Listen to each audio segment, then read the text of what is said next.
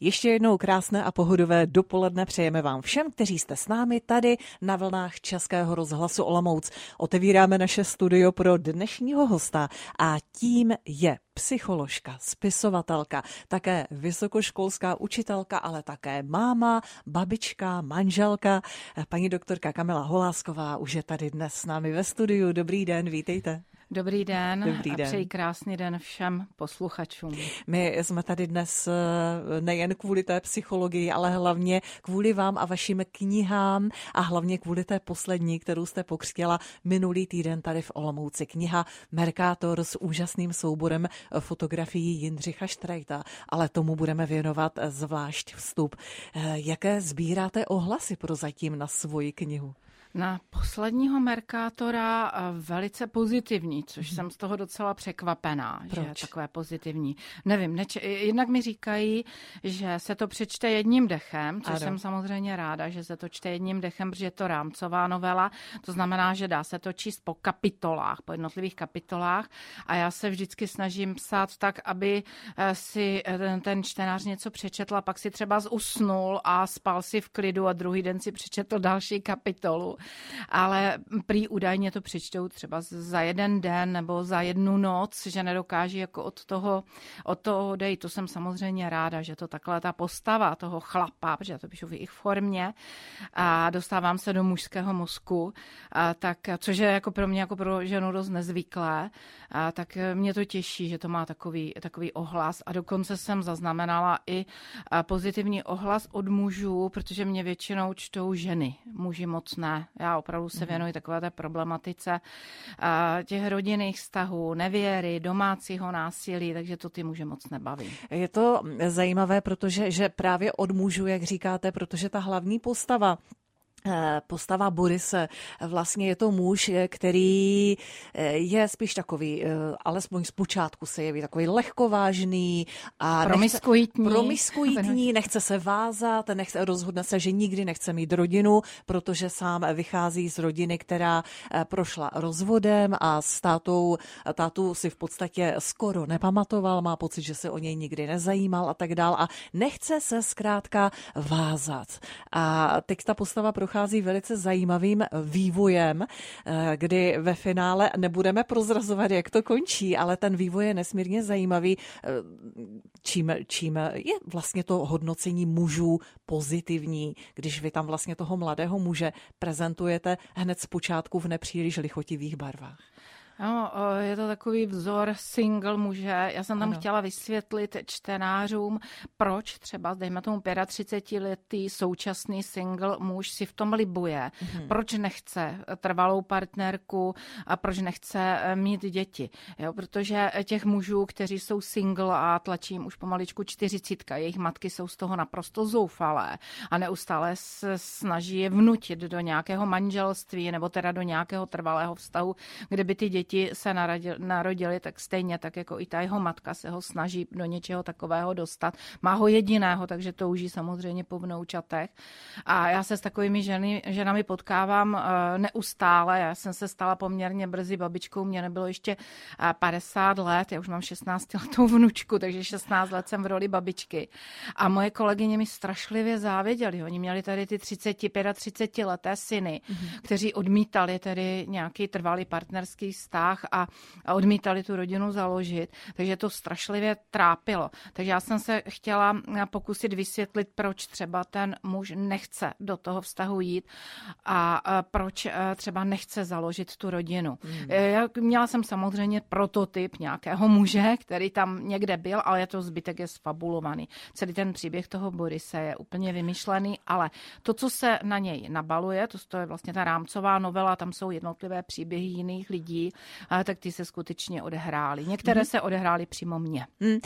Vy tu novelu začínáte velmi zostra, musím říci. Četla jsem ji a opravdu já i další lidé, o kterých vím, že ji četli, tak skutečně to není kniha, která by se dala číst po kousíčkách, ale člověk ji opravdu přečte jedním dechem. A musím říct, že hned ta první kapitola mě doslova šokovala tou... Uh, tragickou vraždou, kterou jste tam vlastně popsala, kterou se to všechno otevřelo, ten příběh. A musím říct, že mi z toho po přečtení první kapitoly bylo velice úzko. Opravdu mi z toho nebylo dobře, byla jsem šokována, přesto mě to donutilo okamžitě číst dál. A tak si říkám, máte to v sobě třeba i vy, že ráda šokujete, překvapujete. Proč vlastně takové šokování? Vždycky, vždycky o to usiluji. Překvapovat a, své okolí.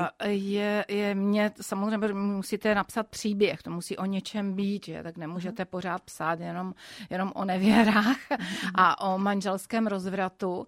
A proto tady ten single muž, i když tam teda těch partnerských rozvratů je poměrně, poměrně hodně, ale uh, myslím si, že na to, aby to toho čtenáře zaujalo, že tam mm. prostě musí být ten příběh takový nějaký, nějaký dramatický. Ale říkám si, jestli vlastně to vy jako člověk máte v sobě i ve svém životě, že ráda překvapujete své okolí, jestli eh, ráda děláte druhým třeba takové situace, ve kterých jsou třeba z toho pav, že jsou šokováni, ne, překvapení. To, to určitě ne, já ne, jsem ve své, já jsem taková ta mateřská osoba, mateřská, já miluji svoje děti, pečující. Miluji svoje vnoučata a já chci být v klidu, po tom klidu neskutečně mm. toužím mm. a uh, já se přiznám, že třeba to, co, to, co dejme tomu čtu, že já už jsem si zakázala, od covidu jsem si zakázala třeba sledovat zprávy, ale samozřejmě každý den otevřu seznam a dívám se, co tam je. Aha. A, a mám takový dojem, že se tady, jako, jako kdyby tady se na nás řítily samé katastrofy, protože pořád čtete zprávy, které jsou nějakým způsobem negativní. Hmm. Jo. Takže toto jako na, na nás jako kdyby útočí a máme to jako ze všech stran, což je výhoda našich nevím, prababiček, které takhle jako informované těmi negativními zprávami nebyly. Tak třeba hmm. přečetli o Titaniku, že se potopil, ale tolik, tolik toho negativa neměli. Dneska to na nás padá. Vy ve svých knihách vlastně se snažíte ukázat i to, jak nás ovlivňují vzory z dětství a také prostředí, ve kterém vyrůstáme. A jak nás ovlivňují vlastně do celého našeho dalšího života. Jaké byly ty vaše dětské vzory, které vás velmi ovlivnily a zůstaly s vámi po celý život? Já mám babičku, takhle, to je můj vzor. De facto oba prarodiče, protože to byla neskutečně funkční rodina. Byla to taková ta, řekla bych asi prvorepubliková uh, funkční rodina, kdy babička byla v domácnosti a dědeček pracoval. Mm. A, nebo teda, jak to zní, jako kdyby ta babička nepracovala, což samozřejmě není pravda. A, a oni fungovali velmi zvláštně. Nevím, jestli dnes by takový model se ujal. Můj dědeček babičce jednak ji zbožňoval, naprosto ji zbožňoval a byl na ní závislý. Já si myslím, že kdyby moje babička zemřela, dědeček zůstal, takže by to nemohl přežít, že by určitě velice rychle tady šel asi za ní. A on, ten můj dědeček, celou výplatu odevzdal babičce a moje babička mu dala kapesné. Jo, tak to chci vidět dnešní rodinu, kde muž všechny peníze odevzdá ženě a žena, žena mu dá kapesné.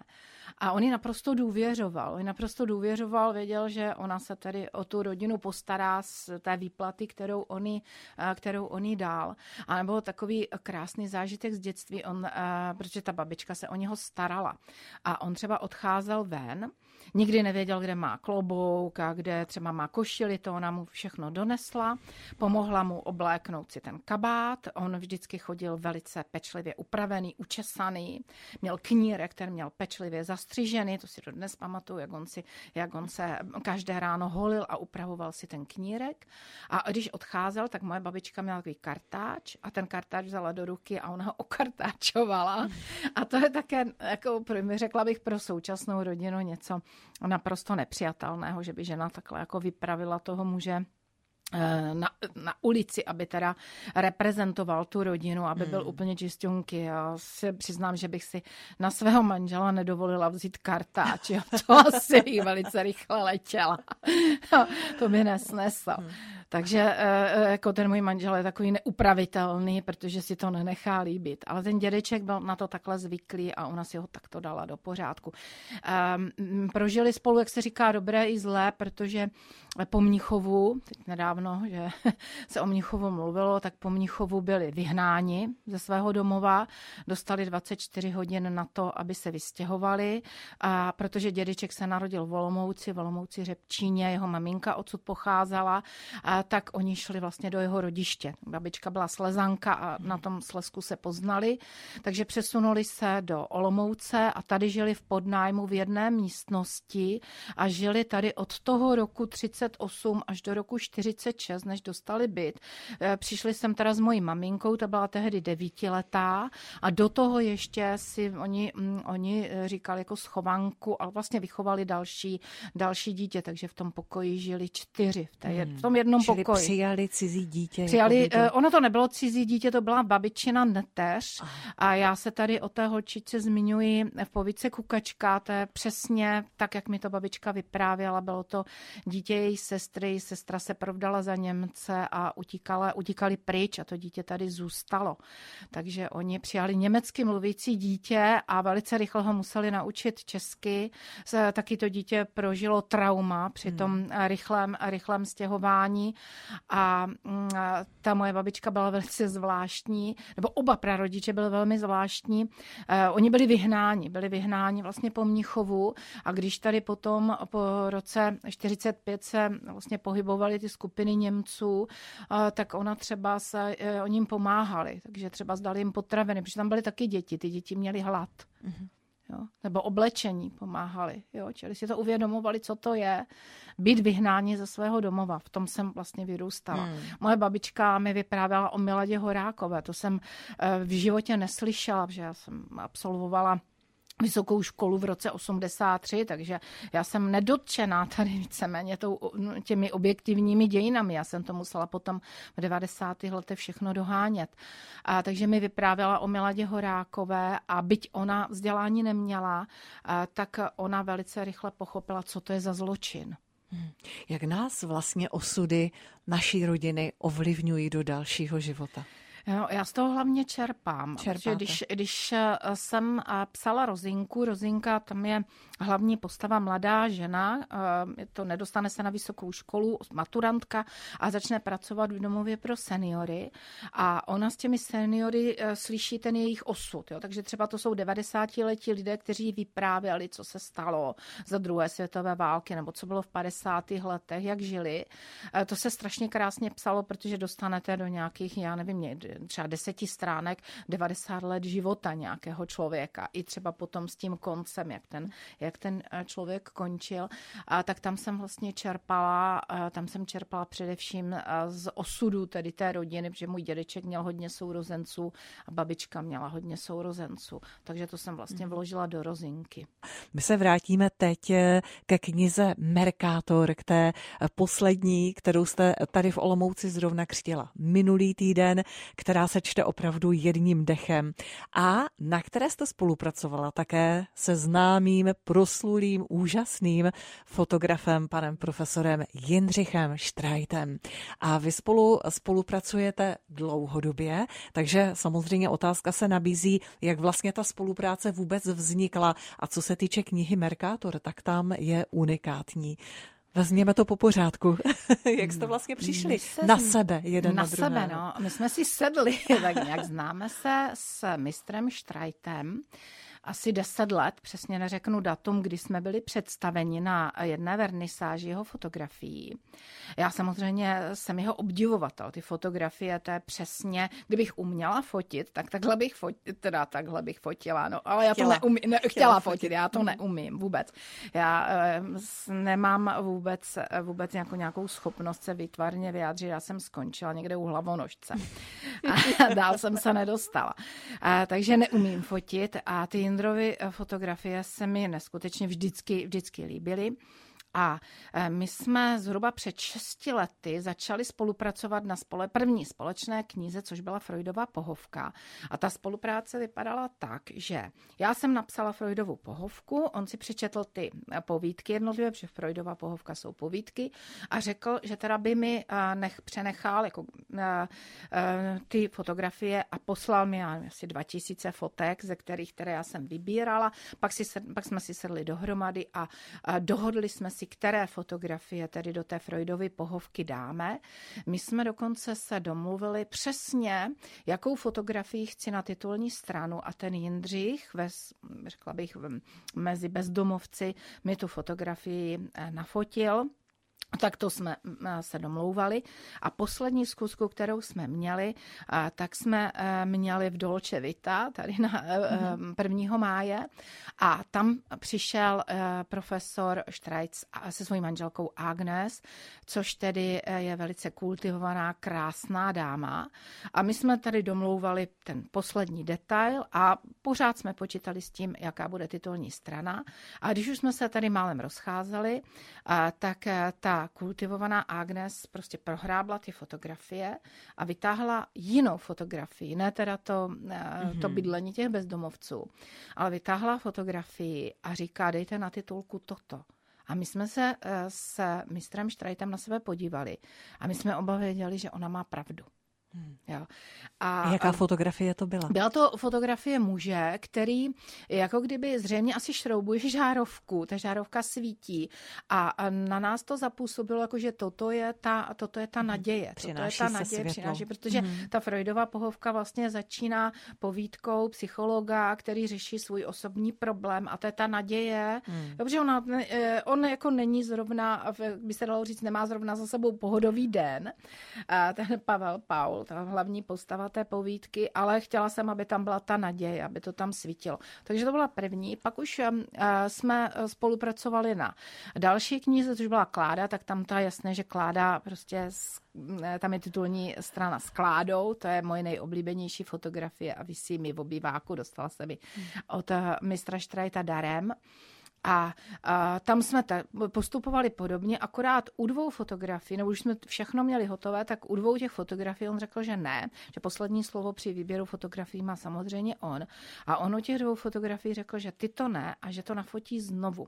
A fotil to vlastně jako kdyby na zakázku k tomu ději, takže v jednom případě jsme mu tam s manželem udělali model a v druhém případě si sehnal herce a šel na nádraží hmm. fotit tu fotografii. A asi se mu to nějak zalíbilo, takže u Merkátora si zkusil něco, co nikdy předtím nedělal. Takže ty, ty fotografie jsou neštrajtovské v podstatě. Ano, přesně. Je to něco, na co od něj nejsme zvyklí. Ano, nejsme zvyklí, ale on umí úplně všechno. On umí úplně všechno nafotit. On nafotí Vítkovice, on nafotí pekárny a on dokáže ze všeho udělat příběh. Já nevím, jak to dělá. Aha. On si nějak stoupne a ten příběh tam prostě na té fotografii vznikne.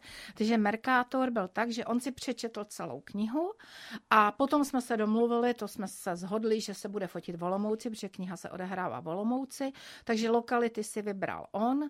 Použili jsme jako modely rodinné příslušníky a naše přátelé.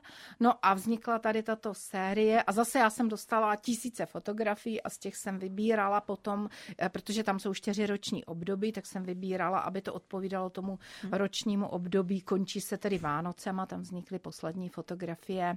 Poslední fotografie se fotily dvacátého třetího prosince a já jsem k tomu napsala na aktuálně tečka cé zet potom blog, takže si můžete přečíst, je to, vyšlo to, bylo to zveřejněno v lednu, protože nás tam, nás tam postihla taková jako kalamita a já jsem zase dostala od profesora Štrajta lekci a zase jsem si uvědomila, že jsem nedokonalá a že on je naprosto neskutečný člověk, to je slunce, které vejde, když on přichází. A při tom focení to zase bylo to slunce. Já jsem byla úplně fascinovaná z toho, jak on se dokáže chovat. Pozdrav a poděkování za to, že je, za to, že je, že existuje. Panu profesoru Jindřichu Štrajtovi.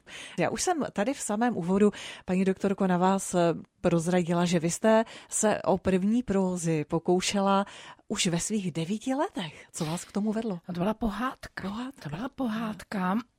A já jenom si vzpomínám, že tam byla princezna princ. Víc už si toho nevybavuju, protože moje maminka se několikrát stěhovala, takže tady, ty, tady ta raná tvorba někde, někde zmizela. A e, Tolstoj řekl, že když můžete nepsat, nepište, tak já nějak jsem tak jako musela a musím. Mě nějaké téma začne obtěžovat, v hlavě mě obtěžuje, já s tím usínám, já když jdu na procházku se psem, tak si vymýšlím ty dialogy a pak to musím napsat. Já se toho nezbavím, já to z té hlavy nedostanu, nedostanu až to napíšu. Hmm. Takže pro mě napsat, neříkám knihu, ale třeba povídku, protože já spíš píši krátké prózy, román mám jenom jeden A to byla, a to byla jako docela fuška to napsat a nechtěla bych se k tomu vrátit, takže se vyhýbám tady, tady vůbec k tomu jako psát, psát rozsáhlý román. Já jsem potom psala třeba z šestnáct hodin denně a už jsem opravdu se třásla, i fyzicky jsem se třásla, takže já raději tu krátkou prózu, kterou napíši přes noc a dostanu to téma ze sebe, takže to napíši poměrně rychle, pak je dlouhá doba nějakého téměř jednoho roku těch korektur a oprav. Takže kniha třeba je dávno napsaná a vydá se nevím, za dva, za tři roky. Takže jako dítě jste se potřebovala z něčeho vypsat, ano, přesně, z toho, co vlastně ve přesně. vás bylo. Celý život se. Celý, celý život, život, vlastně celý život se vypisuje. Vypisujete. Proč jste první dílo tedy publikovala až v roce dva tisíce jedenáct? A je to těžké vydat knihu? Je, je to rozhodnutí ve mně uzrávalo strašlivě dlouho, já bych řekla možná deset let a měla jsem potřebu vlastně sdělit veřejnosti Jeden, jeden příběh, který mě neskutečně trápil. A já jsem, já se přiznám, že já jsem vlastně tady tento, protože to je pravdivý příběh, já jsem s ním byla na konferenci jedné a já jsem zjistila, že, protože jsem vlastně na univerzitě pořád musela jezdit někam na konference a psát různé příspěvky, takže jsem se hodně vyčerpávala psaním tady té odborné, odborné části, což má svoje velmi přísná pravidla. Tabelety tam si můžete psát, co chcete, ale v té odborné publikaci se musíte držet určitých, vel, ale velmi, velmi přísných pravidel, takže například musíte zveřejňovat zdroje. Tady v beletrii naštěstí nemusím zveřejňovat zdroje, můžu si to sfabulovat, jak chci. Takže jsem měla na konferenci příspěvek, když jsem popsala případ jedné rodiny, a já jsem zjistila, že tam přednáším de facto pro nějakou malou skupinu odborníků, kteří to znají, setkávají se s podobnými případy a vlastně jim to nic nepřináší. A já jsem přemýšlela o tom, jak to nějakým způsobem dostat na veřejnost. No a zjistila jsem, že mi nezbyde nic jiného, než tedy to přepsat do nějaké krátké prózy. No a vytáhnout z šuplíku to, co už jsem tam měla naskládáno, a takhle vlastně šla do tisku mm. ta moje první knížka. A ono, než jsme se domluvili, tehdy to bylo s Pražskou akademií, než jsme se, než jsme se dohodli, než se sepsali smlouvy, tak ono to jako trvalo nějaké dva roky, takže nakonec ta knížka vyšla až v roce jedenáct. Povídali jsme si o knihách, hlavně o té poslední Merkátor, na které spolupracovala a ve které jsou unikátní fotografie Jindřicha Štrejta. Ale co dál? Já jsem prozradila, že vy máte už připravenou další, nebo vlastně dvě knihy, které byste ráda vydala. Jaké jsou? O čem jsou? No, jednu knihu, ta dokonce byla hotová už v roce devatenáct. Se všemi těmi korekturami je to kniha pro děti, nebo přesněji řečeno pro teenagery. A hlavní postava je dívka, které se rozpadne ze dne na den rodina. A takových dětí je strašně moc. Já jsem včera mluvila s ředitelem jedné olomoucké základní školy a říkala jsem mu, že snad padesát procent dětí jako prožilo rozvod. Mi říká, že už je to víc než padesát procent dětí.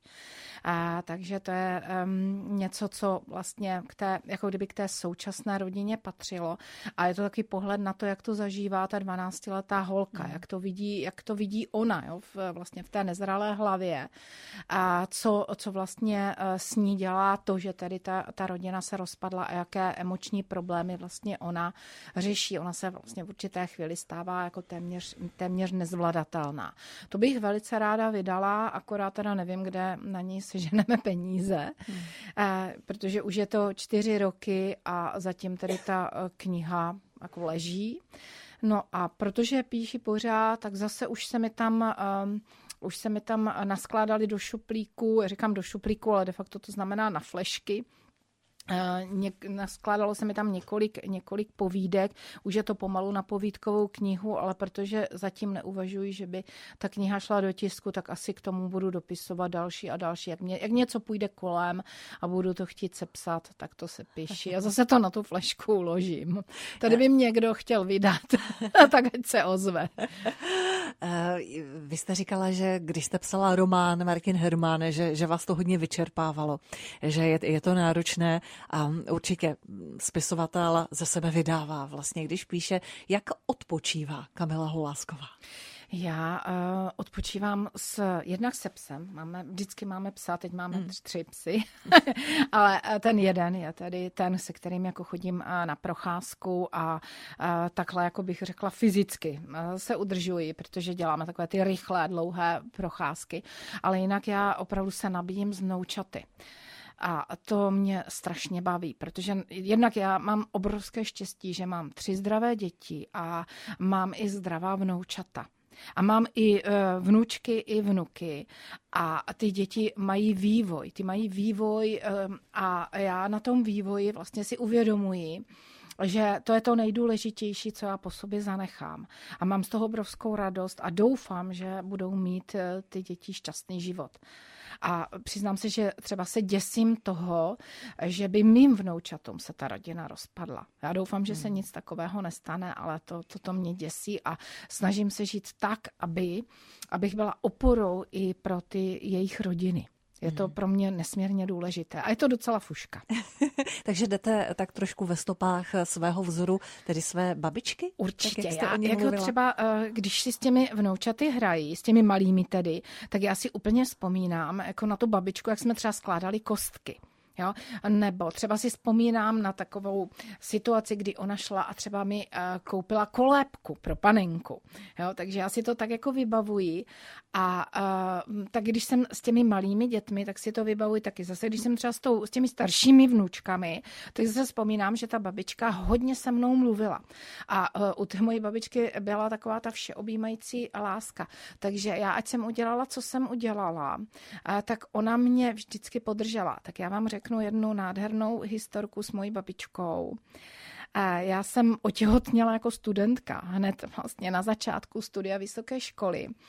A bez ní bych nevystudovala, bez té babičky bych nevystudovala, protože ta moje babička se starala o tu moji dceru. Já jsem za pět týdnů po porodu šla zpátky do školy, takže kdybych neměla to dítě kam dát, tak bych asi nedostudovala. Takže jsem mi dávala babičce. A já, když jsem mi řekla teda, že jsem těhotná, a, tak ona pokrčila rameny a řekla mi, tak to musím nakulmovat peřinku. Jo, a to bylo všechno. Jo, tam nebylo žádné jako nadávání, hmm. nebo co jsi to provedla, jo, nebo ty nedostuduješ nějaké. Ona věděla, že já dostuduju. Hmm. A ona udělala všechno pro to, abych vystudovala. Paní doktorko, úplně na závěr toho našeho krásného povídání a děkuji i za tento dojemný příběh, za to krásnou vzpomínku na babičku. Co vás v životě, když jste i vy procházela těžkými životními situacemi a máte jich ve svém životě také spoustu, je něco, k čemu se vždycky obracíte, utíkáte a co vám třeba byť v myšlenkách, ale prostě je to ve vás a vždycky vám to pomůže? Já se zase vrátím k té babičce. Já, když si nevím v nějaké situaci rady, tak já si říkám, co by ona udělala, jak by ona reagovala. A já někdy zareaguju špatně a pak si uvědomím, že ona by to udělala jinak. A snažím se to vrátit tak asi, jak by to ona udělala. Takže děkuji za tebe, babičko. Paní doktorka Kamila Holásková, spisovatelka, psycholožka, dnes byla hostem tady u nás ve studiu Českého rozhlasu Olomouc. Já moc děkuji za vaše upřímná a vřelá slova, za krásné povídání, také za vaše knihy a budeme se samozřejmě těšit i na ty další a děkujeme za to, že jste s námi. Díky a nashledanou. Děkuji. Nashledanou.